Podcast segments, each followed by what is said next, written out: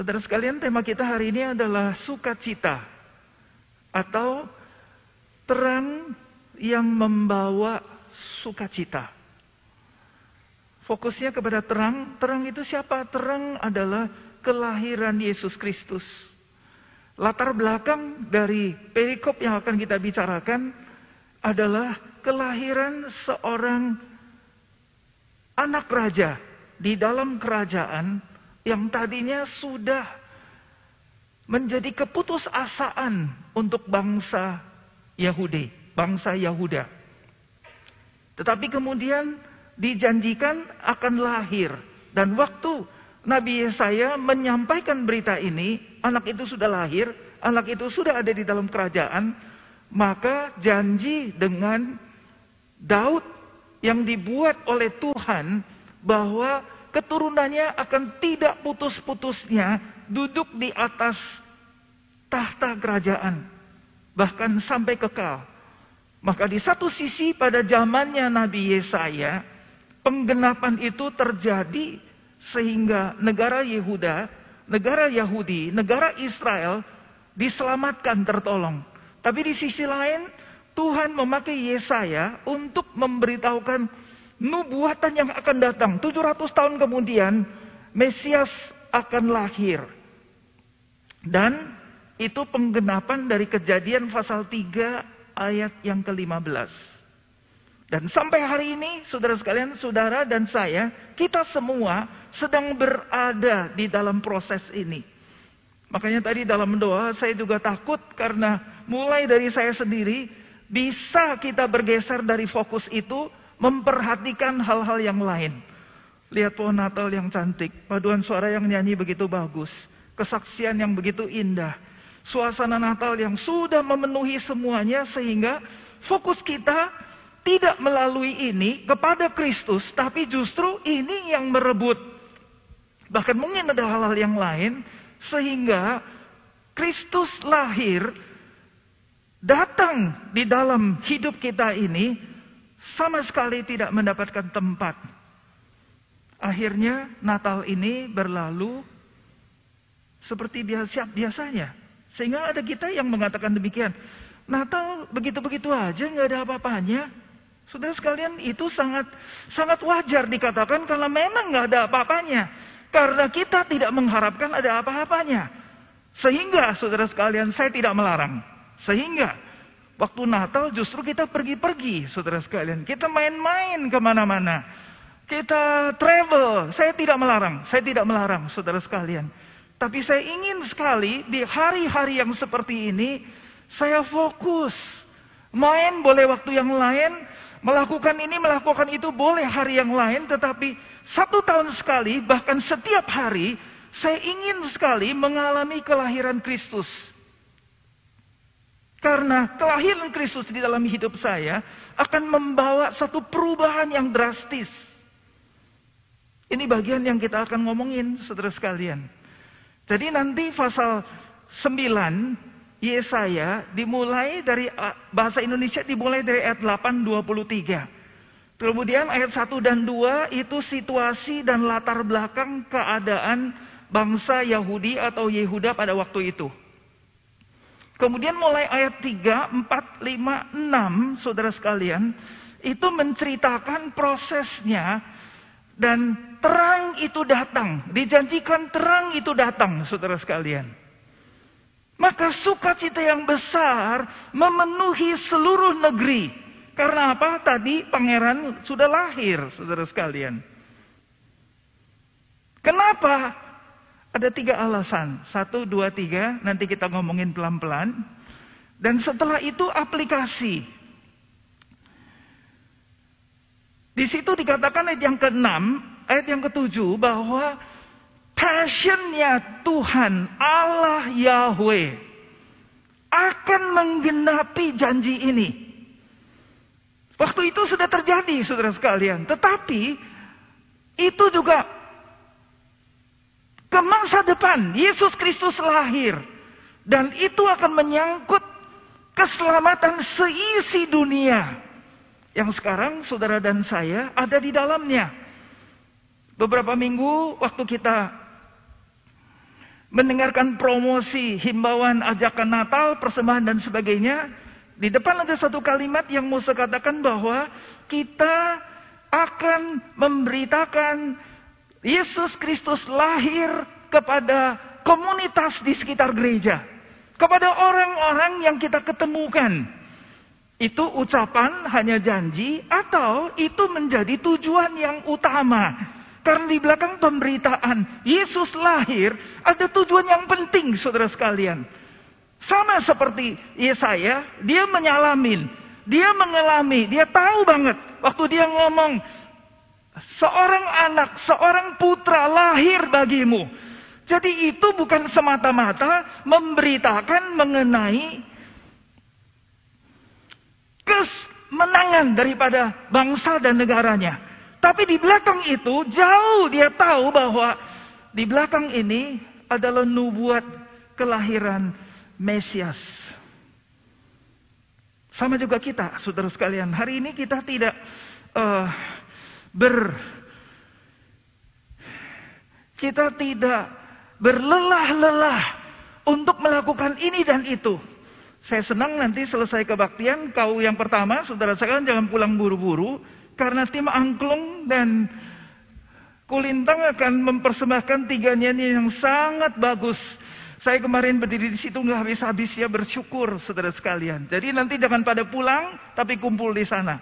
Nah saudara sekalian hal-hal yang seperti ini Membawa kita lebih kepada fokus pemikiran. Tuhan Yesus lahir.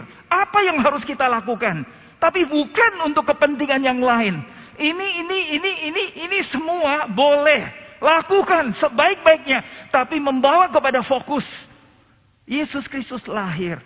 Apa dampak dan artinya untuk aku? Bagaimana hubungan aku dengan dia sekarang? Sehingga saudara sekalian, di akhir daripada Natal ini, saudara dan saya tidak akan mengatakan seperti ini. Natal tahun ini gitu-gitu aja, nggak ada apa-apanya. Hadiahnya juga nggak ada. Eh, apa lagi saudara sekalian yang dikomplainin? Tidak, kita akan merasakan tahun ini lebih baik daripada tahun yang lalu. Natal tahun ini Natal yang merubah seluruh kehidupanku. Natal tahun ini tidak hanya merubah seluruh kehidupanku, tetapi juga membawa aku bisa membawa orang untuk mengenal Kristus yang sudah lahir di dalam hatinya. Di dalam gereja ini. Gereja ini menjadi gereja yang Yesus Kristus lahir. Gereja ini menjadi gereja yang setiap hari Yesus bersedia, Yesus ada, Yesus available melalui kehidupan kita. Kita bisa sharingkan. Tiga pertanyaan terakhir, saudara sekalian. Yang pertama,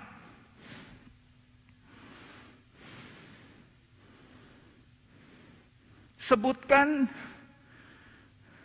keempat nama gelar yang nanti di ayat 6 itu dikatakan penasehat yang ajaib dan seterusnya dan seterusnya. Kemudian nanti kita punya waktu ngomongin apa artinya. Terus dalam pertanyaan yang pertama, apa hubungannya dengan saya? Yang kedua, apa tiga alasan sehingga sukacita yang besar terjadi. Karena terang datang, memancar. Orang-orang yang duduk di tengah-tengah kegelapan melihat terang, mendapatkan pengharapan. Itu orang-orang yang di mana? Yang di Sebulun, yang di Naftali, saudara sekalian, gerbang orang-orang Asur masuk menjajah dan menguasai yang tadinya udah no hope saudara sekalian. Pikirnya janji Tuhan dengan Daud sudah dilupakan. Tapi sekarang terjadi. Tiga alasan. Yang ketiga. Apakah Kristus yang lahir seorang putra, seorang anak itu sudah lahir di dalam hatiku. Sikap apa yang saya berikan dengan kelahirannya?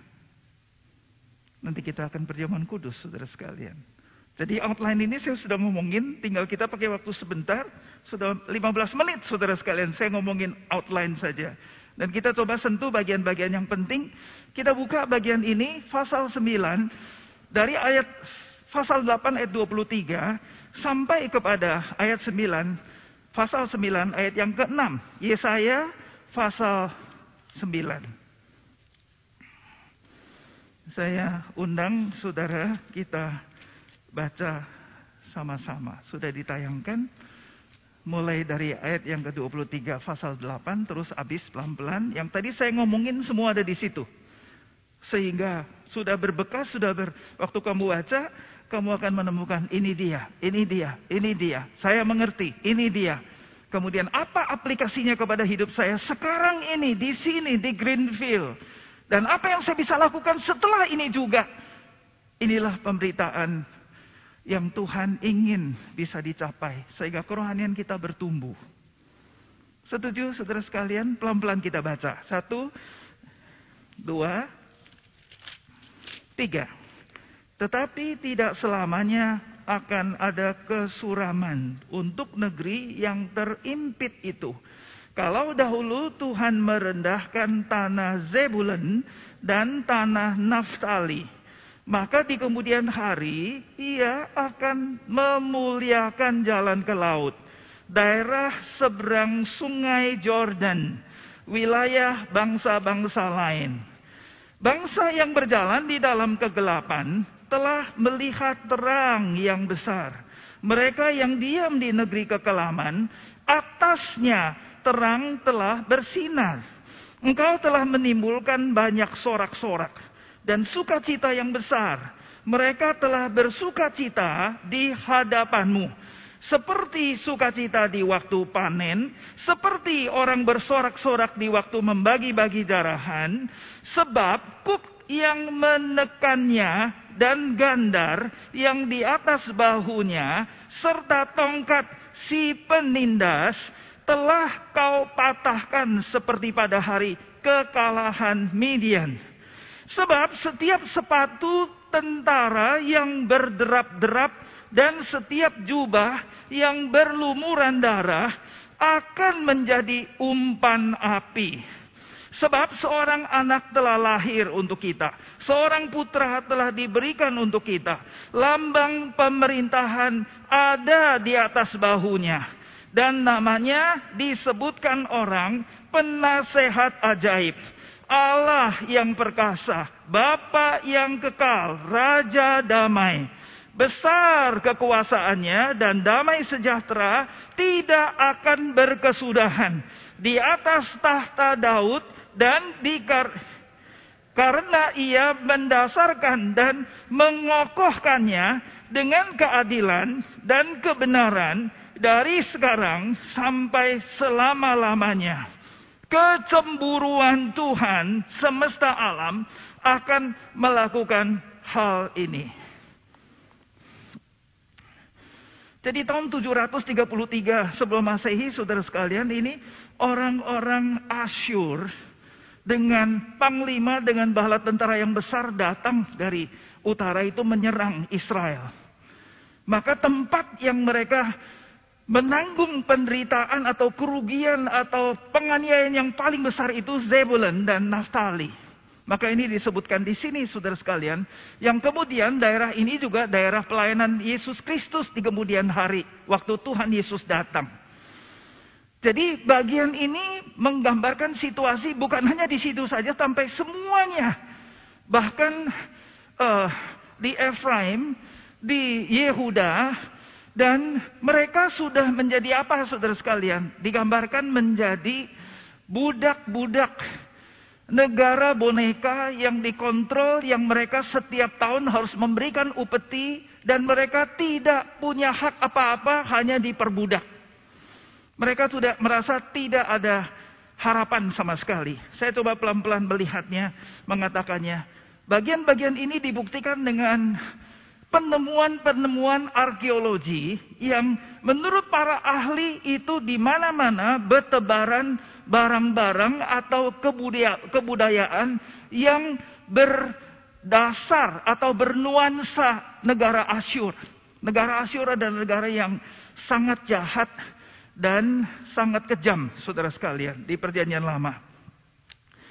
Jadi Yesaya pasal 6, 7, 8, 9 sampai ayat yang ke-6, ayat yang ke-7 Saudara sekalian, di situ menggambarkan semuanya ini.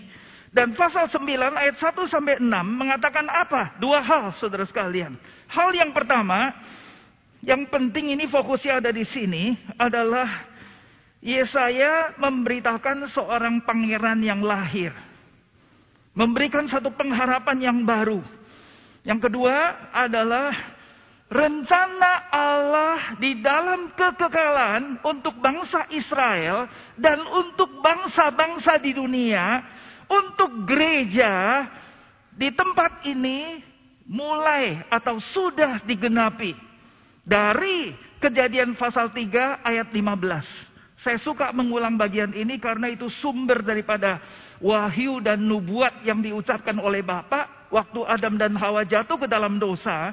Bagaimana dia membuka peperangan rohani antara kuasa kegelapan, antara yang bukan Tuhan dengan perempuan, dengan keturunan perempuan, yaitu Yesus Kristus. Dan kita sekalian gerejanya. Dan bagian ini ada di sini, saudara sekalian. Jadi Kalau dipandang dari sisi bangsa Israel atau Yesaya yang hari itu menyampaikan nubuatan ini, saudara sekalian, itu sudah ter-apply. Jadi apa yang di-apply, saudara sekalian, ada tiga kesukacitaan. Terang datang, pengharapan datang, ada tiga sukacita yang disebutkan.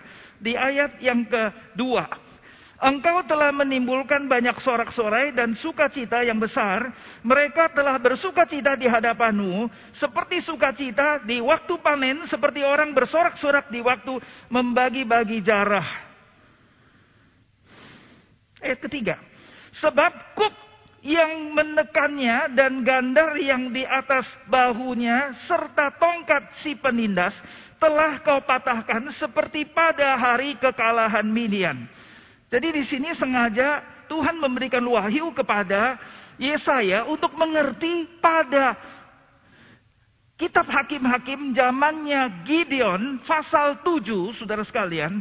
Tuhan pakai Gideon untuk menyelamatkan bangsa Israel dari penjajahan atau serangan orang-orang Midian.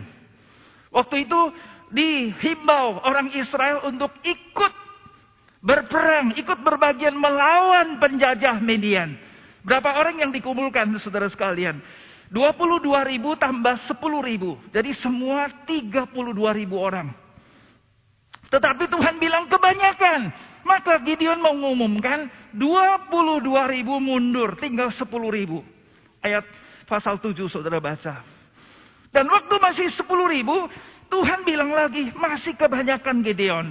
Nanti orang-orang Israel ini mengatakan kita menang dari orang Median itu karena kemampuan, karena kekuatan, karena peperangan kita sendiri. Jadi Tuhan tidak mau. Kemudian Tuhan memerintahkan, sekarang mau diuji dan dipilih.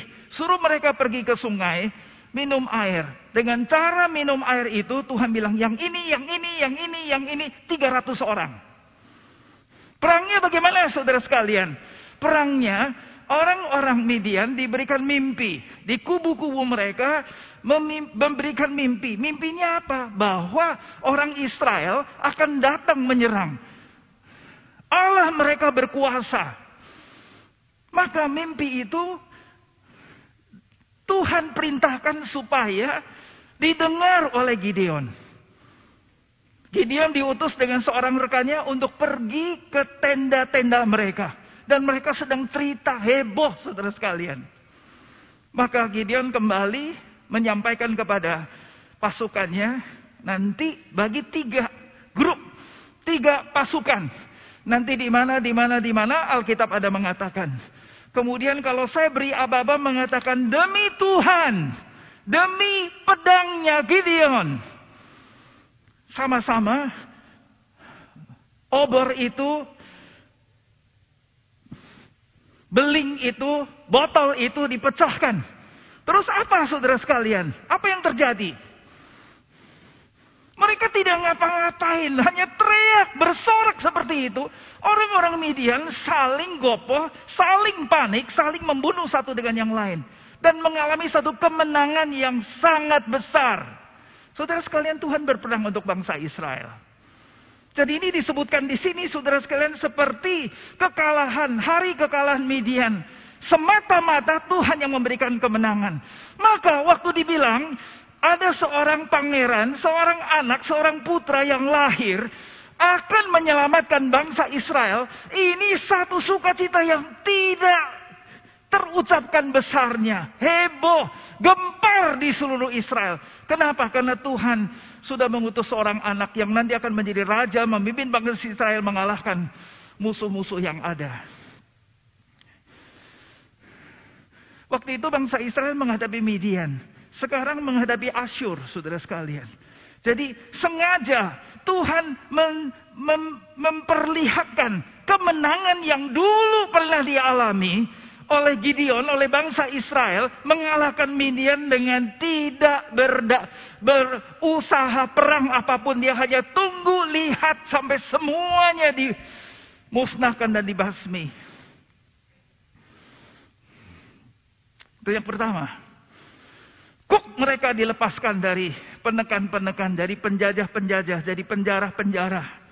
Yang kedua, saudara sekalian, yang kedua itu apa? Yang kedua adalah mereka diberikan sukacita karena apa? Karena perang sudah selesai. Dan perang sudah selesai, ini hasil peperangan, saudara sekalian.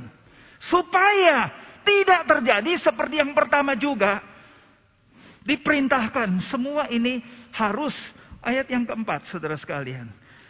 Sebab setiap sepatu tentara yang berderap-derap di sini Yesaya diberi oleh Tuhan untuk menggambarkan suasana situasi yang begitu macam rupa tidak terlupakan keadaannya begitu besar saudara sekalian.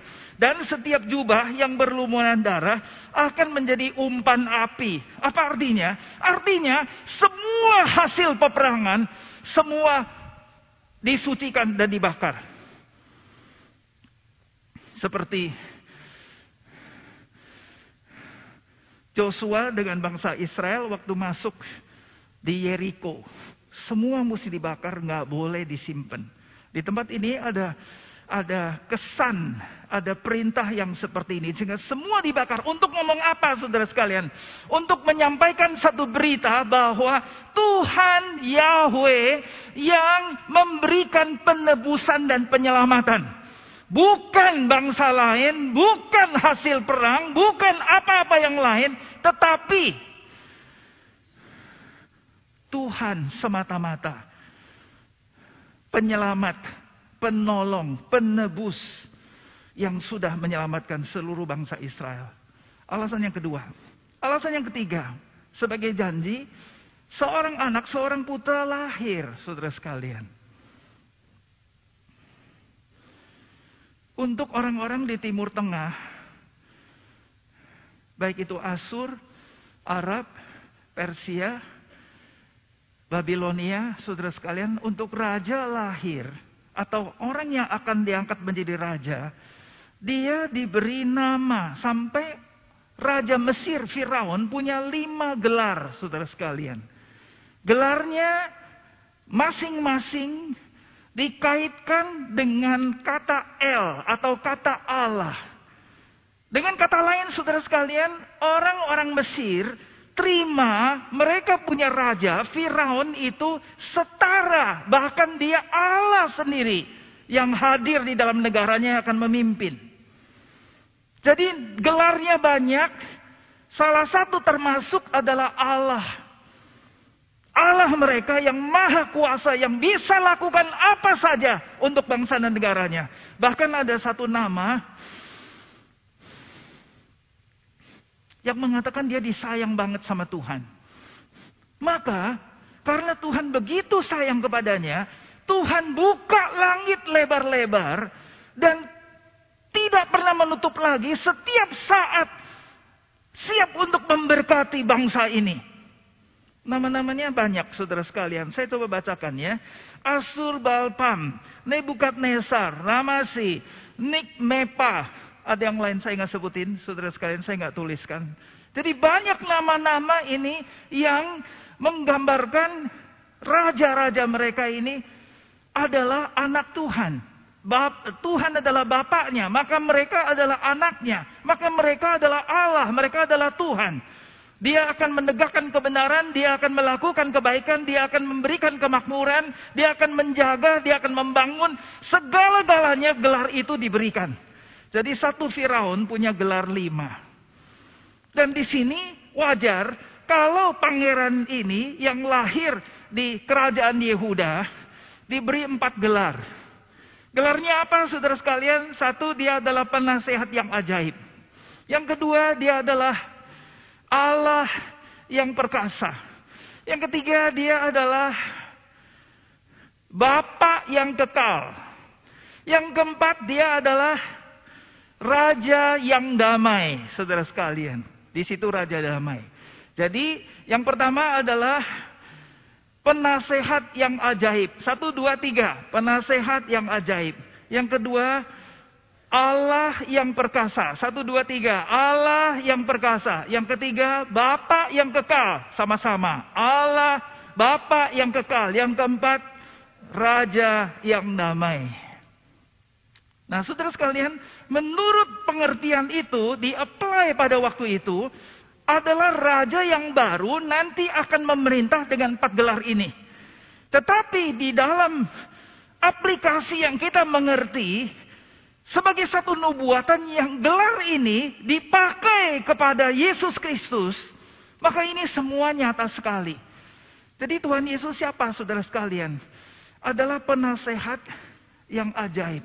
Kalau diterjemahkan dari kata-katanya adalah perencana keajaiban. Dia yang lakukan keajaiban-keajaiban. Keajaiban di sini apa itu saudara sekalian? Keajaiban, keajaiban yang dilakukan oleh Yesus Kristus. Yaitu datang menebus umat manusia seluruh dunia. Dimungkinkan untuk ditebus dan diselamatkan. Terus Allah yang perkasa. Allah yang perkasa itu apa saudara sekalian? Allah yang perkasa adalah Allah yang inkarnasi menjadi raja.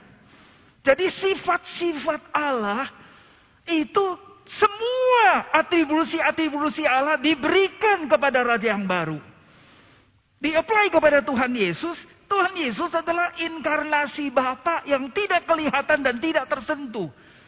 Waktu dia datang, dia memper Memperlihatkan Bapak. Waktu Filipus bilang, kita hanya minta satu hal. Tolong kamu nyatakan Bapak. Yesus bilang, kamu sama saya sudah lama-lama. Saya di dalam Bapak, Bapak di dalam saya. Aku di dalam Bapak, Bapak di dalam aku.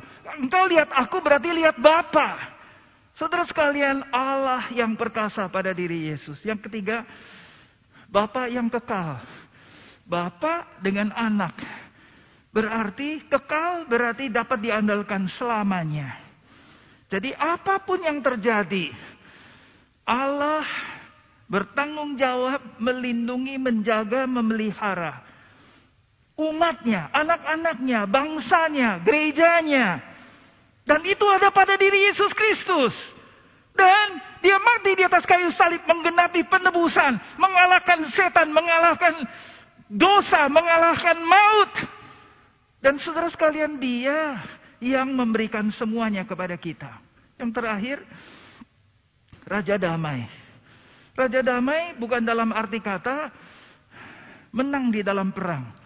Tapi Raja Damai adalah Tuhan yang mampu menyediakan, memberikan damai sejahtera yang bukan dari manusia, yang bersifat kekal, sehingga rakyatnya, baninya, gerejanya hidup berlimpah. Karena itu janji Tuhan Yesus memberikan hidup yang berlimpah. Dan hidup damai sejahtera.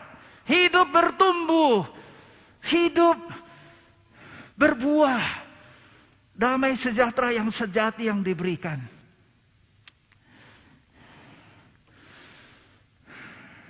Saudara sekalian, Yesus Kristus yang seperti ini hari ini lahir. Saya terus lagi pikir, saya bilang Tuhan jangan sampai kita ngomong-ngomongin gelar-gelar ini, kemudian engkau ada di sini, kita cuek. Saudara sekalian, dia ada di sini. Kita lagi ngomongin dia. Setiap kali sebelum dari situ datang ke sini, saya bilang, Tuhan sebentar mau ngomongin Tuhan nih. Gimana ngomonginnya?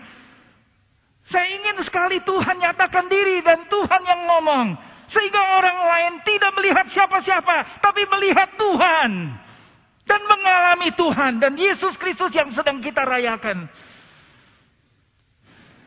Dia ada di sini bersama dengan kita sekarang juga. Kalimat yang terakhir, Allah Yahweh mengatakan, terjemahan bahasa Mandarin, 主的热心 dalam bahasa Mandarin, 主的热心 dalam bahasa Inggris yang lain, dia punya passion. tetapi saya suka dengan terjemahan bahasa Indonesia dikatakan kecemburuan. Kecemburuan. Bagaimana Tuhan bisa cemburu, saudara sekalian? Artinya apa cemburu? Apakah cemburu berarti sama seperti hubungan laki-laki dengan perempuan? Bisa cemburu, cemburunya seperti itu. Benar, saudara sekalian. Tapi artinya dalam dan lain. Kecemburuan itu karena Tuhan sayang sama bangsa Israel. Dia sampai memperhatikan ke dalam-dalamnya. Dan waktu bangsa Israel hatinya berubah, Tuhan tidak soal ada ilah-ilah lain yang menarik perhatian. Yang membuat bangsa Israel akhirnya pindah fokus dari Tuhan Allah Yahweh kepada Allah yang lain. Tetapi yang menjadi concern daripada Allah Yahweh adalah bangsa Israel ini. Hatinya sudah tidak kepada Allah Yahweh. Tapi kepada ilah-ilah lain. Yang ujung akibatnya nanti adalah celaka. Dan bahaya. Dan mati saudara sekalian. Maka karena cinta kasihnya yang dalam dia kejar, dia pegang, dia selamatkan. Dia bilang tidak ada Allah yang lain kecuali Allah Yahweh. Ini janjinya pegang erat-erat. Kecemburuan, jealousy daripada Allah Yahweh seperti ini. Sampai dia utus anak yang tunggal Yesus Kristus lahir untuk menggenapi penebusan dan memberikan jaminan kepastian, keselamatan yang tidak berubah. Dan diberi modal iman supaya kamu dan saya bisa merespon. Sehingga saudara sekalian setiap tahun Natal makin lama makin dalam kita mengenal Tuhan dan makin berarti. Dan hidup kita makin efektif. Karena kita punya Yesus yang punya empat gelar dan Keempat-empatnya efektif di dalam kehidupan kita. Dan kita mengalami sehingga waktu kita bawa Kristus yang ada di dalam diri kita, kita dimampukan untuk menolong orang lain. Karena kita punya Kristus yang seperti ini. Setuju saudara sekalian? Siapa setuju? Siapa setuju? Teman-teman? Tuhan tolongin. Saya Tiap kali persiapkan saya tanya, kamu setuju David? Saya bilang Tuhan saya setuju. Saya dalam persiapan memang miskin saudara sekalian. Miskin kenapa? Sampai last minute. Ada teman-teman hamba Tuhan di GKI Greenfield. Itu sebulan yang lalu dia udah siap mau ngomong apa dia udah tahu semua. Saya sampai last minute belum tahu mau ngomong apa saudara sekalian. Miskinnya setengah mati. Karena apa? Saya terus terus nunggu, terus nyari. Kalau saya belum dapat, saya nggak bisa ngomong. Saya bilang nanti saya bisa mati nih di mimbar. Saya minta sama Tuhan. Tadi pagi saya jam 3 saudara sekalian. Saya tahu Tuhan sudah kasih ini maka saya berani-beranian ngomong. Saya bilang aduh Tuhan kamu selamatin saya. Tapi yang penting sekarang bagaimana sikapmu David. Saya bilang saya setuju. Saya siap taat. Saya mau melakukan. Saya mau melakukan. Tapi kamu jangan egois sendiri. Kasih tahu sama teman-teman supaya teman-teman ikut respon, ya ikut bertekad sehingga kita gereja kita sama-sama diberkatin. Setuju saudara sekalian? Saudara setuju? Tuh, berharga. Saudara angkat tangan bukan untuk saya, saudara sekalian. Tapi saudara angkat tangan untuk saudara sendiri. Timuto Itang Jensen. Ya, jadi ini penting sekali waktu saudara angkat tangan. Ini untuk kepentingan saudara. Roh Kudus bekerja. Biar apa yang kita mengerti ini dituang di dalam kehidupan kita. Hidup kita, rohani kita bertumbuh. Dan kita mengalami Tuhan terus menerus. Setuju saudara sekalian? Tuhan tolongin kita. Tiga pertanyaan tadi sudah dibaca. Saudara ingat, mari kita perjamuan kudus. Sebuah pujian dinyanyikan, kemudian kita perjamuan kudus. Mari silahkan.